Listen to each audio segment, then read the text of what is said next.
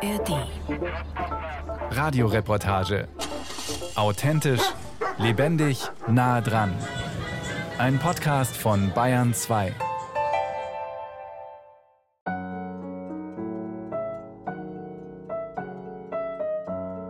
Tegernheim im Oberpfälzer Landkreis Regensburg. Eine Siedlung wie viele andere mit Reihen und Doppelhäusern in kleinen Gärten. Die Straßen heißen Tulpen oder Lilienweg oder auch Böhmerwaldstraße. Anton Krammel schließt die Haustür seines Elternhauses auf und entschuldigt sich für den stickigen Geruch, der einem entgegenschlägt. Da ist jetzt ein bisschen ein Geruch herin, weil ich durfte jetzt die letzten 14 Tage die Fenster hier nicht aufmachen. Die waren verklebt in den Arbeiten. Das Rhein-Eckhaus hat vor kurzem eine Außendämmung und isolierverglaste Fenster bekommen. Die Fassade lässt Anton Krammel gerade frisch streichen. Innen drinnen aber, in den ehemaligen Wohn- und Schlafräumen seiner Eltern, scheint die Zeit stehen geblieben zu sein. Der Geruch von 40 Jahren wabert da herin. Der Vater starb schon 2011. Vor einem Jahr hat Anton Krammel die demente Mutter zu sich genommen. Sie wohnt jetzt bei ihm und seiner Frau im Landkreis Cham. Während der Marketing-Spezialist die energetische Ertüchtigung seines Elternhauses systematisch vorantreibt, schiebt er das Ausräumen und Entrümpeln noch vor sich her. Von einigen spontanen kleinen Aktionen mal abgesehen. Hier liegen ein paar Säcke rum. Da habe ich angefangen. Also mein erster Arbeitsabschnitt ist diese, dieses Schrankabteil. Das ist jetzt schon ausgeräumt. Und der Rest ist jetzt Sachen, wo ich nicht weiß, was ich damit machen soll. Der 62-jährige Sohn lässt den Blick schweifen. Da gibt es den niedrigen Couchtisch, zwei Sessel, das schwere Sofa, Kissen, Deckchen, Teppiche. Eine Stehlampe, eine Tischlampe, einen großen Kunstblumenstrauß, einen Bauernschrank, eine Vitrine. Alles noch unangetastet. Auch die Nippesfigürchen auf dem Kaminsims, auf Regalen und Fensterbrettern, all die Engelchen mit Flügelchen, Schäfchen mit Glöckchen und Vögelchen mit Mützchen harren noch ihrem Schicksal. Jetzt geht's ans Eingemachte buchstäblich. Anton Krammel hat einen vagen Plan, wie er vorgehen wird. Die Verwandtschaft wird eingeladen und dann sollen die schauen, was ihnen gefällt, was sie mitnehmen. Das ist dann so Cherry-Picking, ne? die nehmen sie halt ein paar nette Sächelchen da mit und dann schaut man mal, was überbleibt. Und dann gibt es nur die Idee, so eine Art Hausflohmarkt zu machen. Das heißt, du machst eine Anzeige im Gemeindeblatt mit einem Termin, dann gehen die Leute da rein und dann diese ganzen Vasen, Geschirr, Zeugs, was da so rumsteht, mal schauen, was dann noch überbleibt. Dann muss ich mir raussuchen, also Familiendokumente, alte Sachen, das wirst du wahrscheinlich in ein, zwei Ordnern reinhauen und dann war's das. Und den Rest ist Müll.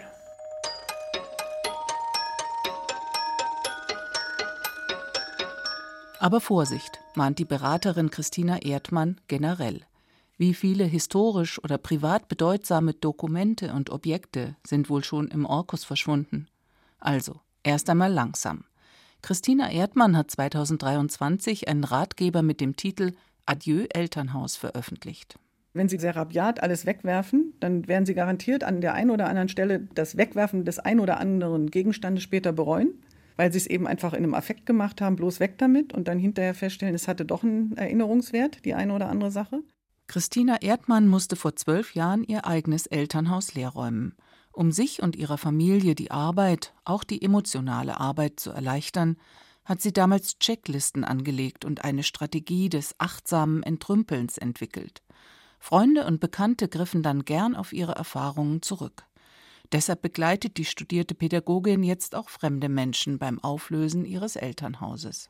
Ich empfehle damit anzufangen, sich selber wirklich nochmal klar zu machen, was verbindet mich mit dem Haus, wie habe ich mich da gefühlt, wie fühle ich mich jetzt da und was will ich damit. Also sich das Ziel klar zu machen, will ich das so schnell wie möglich verkaufen, will ich es so gründlich wie möglich entrümpeln, will ich so viel wie möglich als Erinnerungsstücke behalten oder eben nicht. Aber dass ich das für mich klar habe, das kann mir eine Orientierung geben, wenn ich später in diesem ganzen Chaos stehe, nicht mehr weiß, wo oben und unten ist Bevor man die Dinge sortiert, heißt es also, die eigenen Gefühle zu sortieren, psychologische Selbstfindung zu betreiben.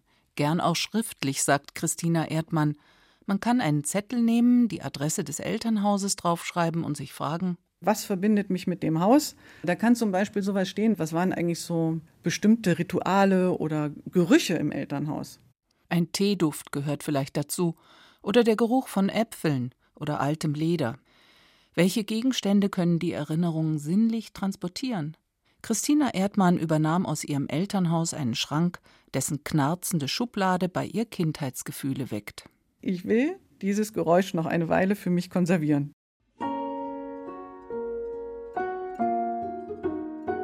Land auf, Land ab stehen jetzt viele Angehörige der Babyboomer-Generation in den verwaisten Wohnungen oder Häusern ihrer Eltern und kratzen sich die Köpfe angesichts der unzähligen, mehr oder weniger gut erhaltenen Dinge, die Vati und Mutti hinterlassen haben. Ulrike Stöger und ihre Schwester Sabine haben fast alle Phasen des manchmal absurden Abschiedsprozesses bereits durchlaufen. Das war die Geschichte mit dem, dass ich hier mit Freundinnen im Haus war und gesagt habe, bitte nehmt mit, was ihr wollt. Und drei Tage später waren wir dann bei den anderen Freunden, auch im aufzulösenden Elternhaus von ihm. Und da habe ich eins zu eins all die Sachen, die hier rumstanden, haben wir da auch gesehen. Tischfeuerzeug, eingerichtete Kellerbar, Weinheber, alle haben so einen Weinheber gehabt. Die gutbürgerliche Ausstattung der bundesrepublikanischen Mittelschicht steht jetzt komplett zur Disposition. Wie neurotisch, behütend oder langweilig das Elternhaus auch gewesen sein mag. Die Fragen, die sich die Nachkommen heute stellen müssen, sind immer dieselben, sagt die Beraterin. Ist das ein Erinnerungsstück für mich, was da gerade vor mir steht? Will ich das verschenken, verkaufen, vielleicht spenden, upcyclen, also irgendwie verändern, um es weiter zu benutzen? Oder, ganz hart gesagt, vernichte ich es. Auch wenn es für meine Eltern sehr, sehr wichtig war. Tja, gar nicht so einfach, zugleich achtsam und zielstrebig vorzugehen. Was tun mit den Voglauer Dielenmöbeln? Wer könnte sich für die Pumuckl-Schallplattensammlung und die Schlagerparade der 70er Jahre interessieren?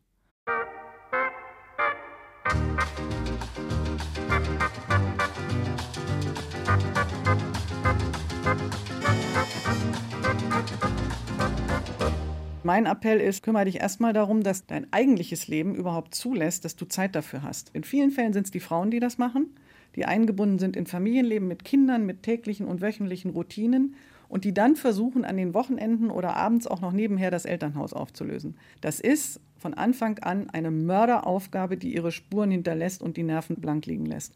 Und mein Vorschlag ist, rede mit deiner Familie oder den Menschen, die in deinem täglichen Leben eine große Rolle spielen. Schaff dir Freiräume damit du einfach inneren Freiraum, also im Kopf und im Gefühl hast, um dann mit dem Haus arbeiten zu können. Und dann guck vor allen Dingen noch, bevor du die Hilfe brauchst, wer dir helfen könnte. Es kann nützlich sein, Freundinnen und Bekannte um Hilfe zu bitten, die besondere Talente haben, meint die Elternhausauflöseberaterin. Menschen, die im Internet recherchieren können, was eine Puppensammlung wert ist, die sich mit alten Büchern auskennen oder mit 60er Jahre Designobjekten. Oder die zum Beispiel Dinge finden, die ich schon dreimal gesucht habe, aber immer noch nicht entdeckt habe. Es gibt ja so Menschen, die haben so einen Blick für sowas. Die finden immer noch in den letzten Ecken zum Beispiel verstecktes Geld. Nicht wenige dieser Generationen, wenn sie anfingen, spätestens dement zu werden, haben in vielen Fällen angefangen, Geld und Wertgegenstände aus Angst vor Einbruch und Diebstahl zu verstecken. Vom Keller bis zum Speicher. Platz und Stauraum gibt es in diesen Einfamilienhäusern ja genug. Anton Krammels Eltern benutzten das ausgebaute Dachgeschoss ihres Reiheneckhauses als Lagerfläche für ausrangierte Gegenstände. Zum Beispiel so dieser Nähkasten da hinten, ja, der ist mir absolut präsent.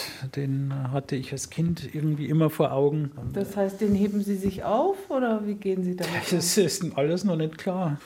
Es sind lauter Entscheidungen, die anstehen. Das ist es ja. Also so ein Haus ist es eine Summe von unendlich vielen Entscheidungen. Genau.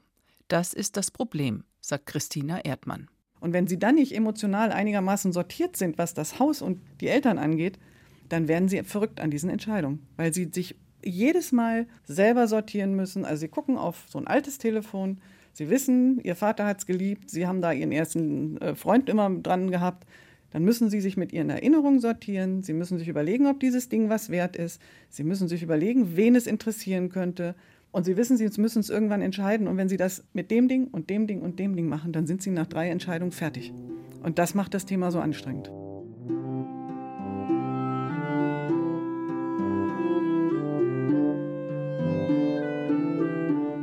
Die Schwestern Sabine und Ulrike Stöger können ein Lied davon singen. Bei aller Liebe zu Mama und Papa aber was zu viel ist, ist zu viel. Die Eltern hatten in ihrem Haus im niederbayerischen Eggenfelden nicht nur die wahren Welt der Wirtschaftswunderjahre versammelt, sondern auch die Nachlässe der Großeltern und anderer Verwandten sorgfältig aufbewahrt. Onkel Gustav, vor 25 Jahren ist er gestorben. Und dann gab es Anzüge, die damals von Onkel Gustav meinem Vater gegeben wurden. Die hingen 25 Jahre lang im Schrank, die Anzüge vom Onkel Gustav. Nie angehabt, ist aber auch nicht abgelehnt worden. Ich kann es nicht verstehen. Wir haben uns gewundert, dass sie das da reinhängt, aber wir haben uns gedacht, naja.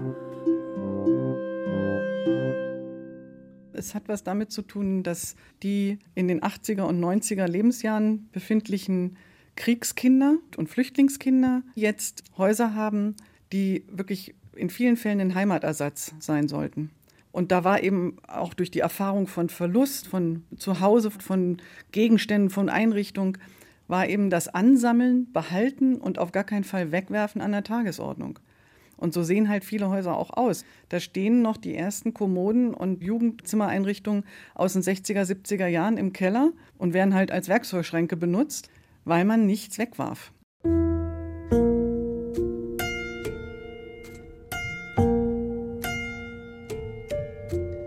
Elternschlafzimmer und da war ein Schrank über diese ganze Fläche hier und der war bis oben hin voll mit Nur von meiner Mutter. Kleidung. Nur von meiner Mutter. Ulrike und Sabine Stöger gehen heute zum vorletzten oder doch eher zum vorvorletzten Mal durch die Räume, in denen ihre Eltern bis vor drei Jahren gewohnt haben. Die Mutter starb 2022 im Pflegeheim, wo der Vater heute alleine lebt. Meine Mutter hat selber die letzten fünf Jahre nicht mehr genau den Durchblick gehabt, was alles da war. Die beiden Schwestern haben sich eineinhalb Jahre Zeit mit dem Ausräumen, Sortieren und Wegwerfen gelassen. Ganz leer ist das große am Ortsrand gelegene Einfamilienhaus immer noch nicht. Da waren unausgepackte Strumpfhosen in 17 verschiedenen Größen. Meine Mutter hat 100 Handtaschen gehabt. Handtaschen, Schuhe. Ich glaube, dass 50 Paar Schuhe da waren. Und das haben wir halt so nach und nach haben wir dann immer wieder, du hast ganz viel an die Tafel dann da auch weggegeben, die guten Sachen dann aussortiert oder weiter verteilt, wo wir gewusst haben, da haben wir einen Abnehmer. Wir haben dann auch versucht, die Möbel zu verkaufen. Mir hat echt das Herz geblutet, weil mir gedacht, dieses Schlafzimmer müsste eigentlich als Gesamtheit weggegeben werden, weil das hochwertigste, schöne Möbel sind, ja. Das ist ein Kirschholz-Schreiner-Schlafzimmer. Wir haben niemanden gefunden, der das auch für wenig Geld gekauft hätte in seiner Ganzheit. Gell? Das ist leider. Ja, das ist leider so, bestätigt die Buchautorin Christina Erdmann. So hart es klingt. Der materielle Wert der Sachen, die die Eltern im Laufe von Jahrzehnten angehäuft haben, ist heute gering. Unsere Eltern haben sich für ein Heidengeld wunderschöne Porzellane gekauft. Fahren Sie in ein Sozialkaufhaus oder in ein Second-Hand-Kaufhaus und gucken Sie sich an, was da rumsteht. Sie können, wortwörtlich gesprochen, mit dem berühmten weißen Porzellan, mit dem blauen Rand und dem Goldrand an der Kante, können Sie Straßen pflastern. Und unsere Eltern haben es geliebt. Es war das Symbol mit dem Goldrand für bescheidenen Wohlstand und es kauft ihn heute keiner mehr ab. Sie kriegen auch gebraucht für Orientteppich nichts mehr. Das ist das Phänomen, wenn Sie eine Sache aus dem Laden nehmen, hat sie die Hälfte ihres Wertes verloren, die Sie dafür bezahlt haben. Und wenn Sie eine Sache aus dem Elternhaus nehmen, die da 40 Jahre drin war, dann hat sie ihren kompletten Wert in der Regel verloren.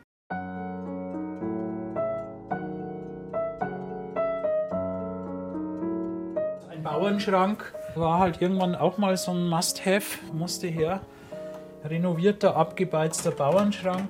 Anton Krammel steht jetzt vor dem Bauernschrank im Wohnzimmer seiner Eltern. Er wirft einen Blick hinein. So, ah, das Paradies. Da freut sich der Flohmarktgänger. Zinnbecher, Vasen, ah, Erinnerungskrüge, Freiwillige Feuerwehr, was halt so alles gibt. Auch Unmengen Kerzen und Teelichter. Puh. Und das ist nur eine von vielen Baustellen hier im Haus. Die Beraterin Christina Erdmann empfiehlt, für Anfangserfolge zu sorgen, um die Motivation zu steigern. Einen Anfangserfolg herzustellen heißt, Lücken zu reißen. Ich plädiere dafür, eine bestimmte Sache, eine Art von Dingen rauszunehmen. Wenn unten im Keller 33.000 Joghurtbecher stehen, von denen Sie wissen, die wird niemand mehr brauchen, die hat sie einfach gesammelt, weil sie nichts wegwerfen konnte, dann können Sie unten im Keller diese 10 Regalmeter Joghurtbecher, ich übertreibe, rausnehmen und stellen vielleicht fest, in der Küche stehen noch welche und im Wohnzimmerschrank ganz hinten rechts auch noch und im Nachttisch haben Sie auch noch welche entdeckt. Dann ist das, wenn Sie so wollen, ein winziges Detail, aber Sie können sagen, in diesem Haus gibt es keine Joghurtbecher mehr und am nächsten Tag gehen Sie vielleicht hin und sagen, jetzt werfe ich alle Zeitungen weg. Überall sind Zeitungen, die nehme ich raus. Christina Erdmann warnt davor, raumweise vorzugehen. Wer dagegen eine Warengruppe nach der nächsten bewusst ins Auge fasst, fühlt sich eher als Herrin der Lage, weniger überwältigt. Dann hat man den Vorteil, dass man immer nur eine Entscheidung treffen muss. Man muss nur über eine Sache nachdenken und kann hinterher einen Haken dran machen und sagen, das Thema ist jetzt durch. Außerdem ist es eine schöne Einübung ins Wegwerfen und Loslassen. Denn darum geht es ja letztendlich. Das eigene Elternhaus für längere Zeit als Museum zu erhalten, muss man sich finanziell leisten können. Wenn beim Begutachten und Sortieren des Inventars bloß nicht so viele Erinnerungen hochkommen würden. Ich glaube, dass es so sein wird, dass du gewisse Dinge unendlich oft in die Hand nimmst. Fotoalben, was machst du jetzt mit dem? Das sind jetzt Reiseerinnerungen. So. Die Freundin, die Mutter, die Freundin der Mutter, die haben dann im Zeitraum von zehn Jahren haben die dann immer so Fernreisen, alles mit Foto dokumentiert, alles schön in Alben geklebt. Und das zögern sie wegzuschmeißen? Ja, was machst du mit dem Zeug? Ne? Da, da schmeißt wirklich Erinnerung weg. Aber die Erinnerung ihrer Mutter ja, die nicht mehr vorhanden ist. Also Demenz ist so eine Sache. Also da wird echt spürbar, sichtbar, erlebbar die Vergänglichkeit. Also da ist einfach alles weg. In Anton Krammels Elternhaus wirkt die Familiengeschichte noch omnipräsent. Überall hängen Fotos an den Wänden. Sie zeigen die heute demente Mutter als Kind mit ihrer eigenen Mutter, damals im Sudetenland, den Vater mit dem Skiclub in den Bergen, das Hochzeitsbild der Eltern, im ersten Stock steht noch der alte Schreibtisch vom Großvater väterlicherseits. Er soll als Reichswehrsoldat den Finger am Abzug gehabt haben, als Adolf Hitler 1923 in München putschte. Doch der Schießbefehl kam nie. Sein ARIA-Nachweis ruht in einem Fach zusammen mit zwei Impfpässen und ah, da ist ja auch die Hüttenordnung des Skiclubs in Spitzingsee. Da habe ich ja Teile meiner Kindheit verbracht, so eine richtige Skihütte, wie man es sich vorstellt, mit Matratzenlager und und und. Da ist alles quer durcheinander. Also Lebenslauf, Arbeitszeugnisse, alte Gehaltsabrechnungen. Ja. Oh Gott. Die kann man doch wegwerfen, Die oder? Die kann man wegwerfen. Was Vater und Mutter nicht entsorgt haben, müssen die Kinder tun. Das gilt übrigens auch für ihre eigene Generation, sagt die 64-jährige Verwaltungsangestellte Sabine Stöger. Ich habe eine Tochter, die gesagt hat, zieh ja nicht so viel Zeug mit heim, ich schmeiß dann weg. Also das hat sie zu mir übrigens auch gesagt, weil ich bin die Tante und die geht bei uns durch die Wohnung und sagt, da dürft ihr jetzt aber dann schon langsam mal anfangen zum Aufräumen, weil das bleibt dann alles an mir hängen. So ist es, sagt die Buchautorin Christina Erdmann. Was nicht heißen soll, dass betagte Eltern ihre letzten Tage in einem leergeräumten Haus verbringen müssen. Ein hieb- und stichfestes Testament zu machen, nützt auch schon etwas. Es kann den Kindern dabei helfen, damit sehr gut klarzukommen, was das Entrümpeln angeht. Wenn also zum Beispiel jemand sagt, ich vermache meinem Sohn X das und das und das, meiner Tochter Y das und das, die und die Dinge lasse ich als Vermächtnisse den und den Personen zukommen, die halt nicht Erben sind, aber die einzelne Dinge kriegen sollen. Und für den Rest lege ich fest, dass meine Kinder darüber völlig frei entscheiden können. Es ist in Ordnung, wenn sie das alles der Schrottpresse anvertrauen. Dann haben sie, glaube ich, ihren Kindern einen ganz großen letzten Liebesdienst erwiesen, weil sie sie von der Entscheidung entlasten, über Werte und vor allen Dingen darüber spekulieren zu müssen, was die Eltern wohl damit getan hätten, wenn sie es jetzt selber entscheiden müssten.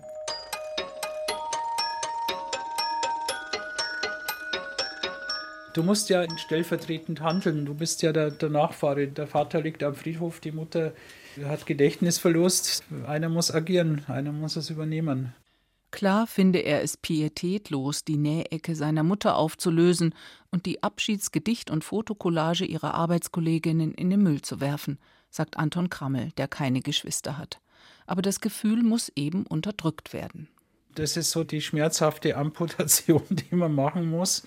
Also man muss sie dann schon irgendwann mal so zusammennehmen, dass du sagst, okay, das Leben ist im Prinzip nach vorne gerichtet und nicht nach hinten.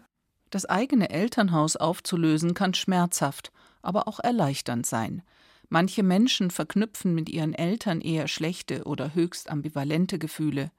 Wenn die familiären Beziehungen angespannt sind oder vieles unter den Teppich gekehrt wurde, drohen Räum- und Verteilaktionen allerdings zu Psychotrips zu werden.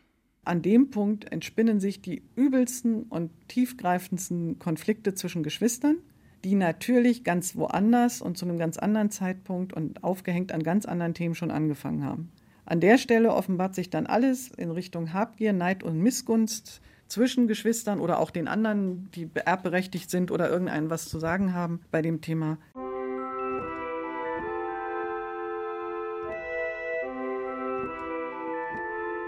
Sabine und Ulrike Stöger blicken dankbar auf ihre Kindheit zurück.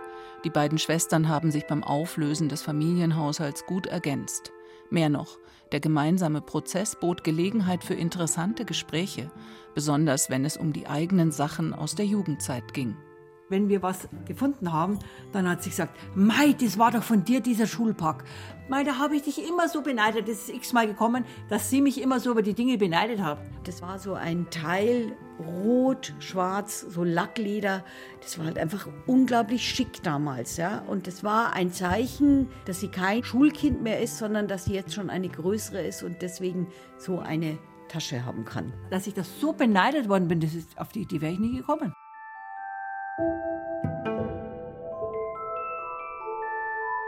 So erwachsen sie heute sind. Viele Kinder kostet es zunächst Überwindung, in den Sachen der Eltern herumzuschnüffeln. Was, wenn Tagebücher, Liebesbriefe oder andere Peinlichkeiten und Überraschungen auftauchen? Was, wenn sich herausstellt, dass der Vater eine zweite Familie hatte? Aber Spaß beiseite. Anton Krammel zieht eine Schublade der Wohnzimmerschrankwand auf. Das sind so Bilder, Passbilder aus äh, verschiedenen Epochen. Ja. Also hier bin ich im Alter von, glaube so acht Jahren ungefähr. Das ist meine Mutter als junge Frau. Das ist mein Vater, typisch. Rock'n'Roller, tolle. Der war in der Zeit in den 50ern, der war so richtig in der Szene, hat die mir erzählt, er war auf fünf Konzerten von Bill Haley and the Comets. Aber er hat den bürgerlichen Beruf. Ja, ja, er ist Bäcker, er ist Bäckermeister gewesen und war dann jahrzehntelang eigentlich für einen Konzern tätig. Also man könnte da ganz einfach sagen, er war Vertreter. Eine Kindheit in den 1970er Jahren. Anton Krammel kommt ins Erzählen. Als er zehn Jahre alt war, stieg seine Mutter wieder in ihren Beruf als Sekretärin ein. Und ich war dann so ein Schlüsselkind, also musste dann äh, nach der Schule mir äh, Spaghetti mit Tomatensauce selber machen. Ne? Allerdings nicht in der Küche nebenan. Anton Krammels Eltern bezogen das Tegernheimer Rhein-Eckhaus erst 1986. Da lebte ihr einziges Kind bereits in Regensburg in einer Wohngemeinschaft. Was dem Vater gar nicht behagte. Nicht, dass der Bub dort Drogen nahm. Aber zurück zu den aktuellen Problemen des Nachwuchses. Was halt äh, die Frage ist, die Eckbank, auf der Sie jetzt da äh, gerade sitzen, ist auch so eine Sache, ob man die nicht einfach herin lässt. Vielleicht muss man sie renovieren, neu beziehen.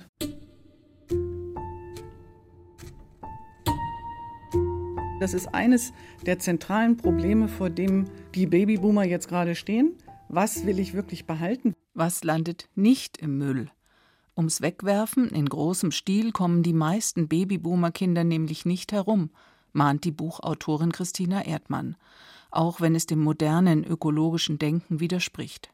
Die Leitfrage beim Leerräumen des Elternhauses muss lauten, um es nochmal zu wiederholen, was ist wirklich entweder ein Erinnerungsstück oder aber noch so gut, also von der Qualität und von der Funktion her, dass ich es noch weiter benutzen will oder jemand anders es noch weiter benutzen können soll. Zum Beispiel dadurch, dass ich es verkaufe oder verschenke oder spende.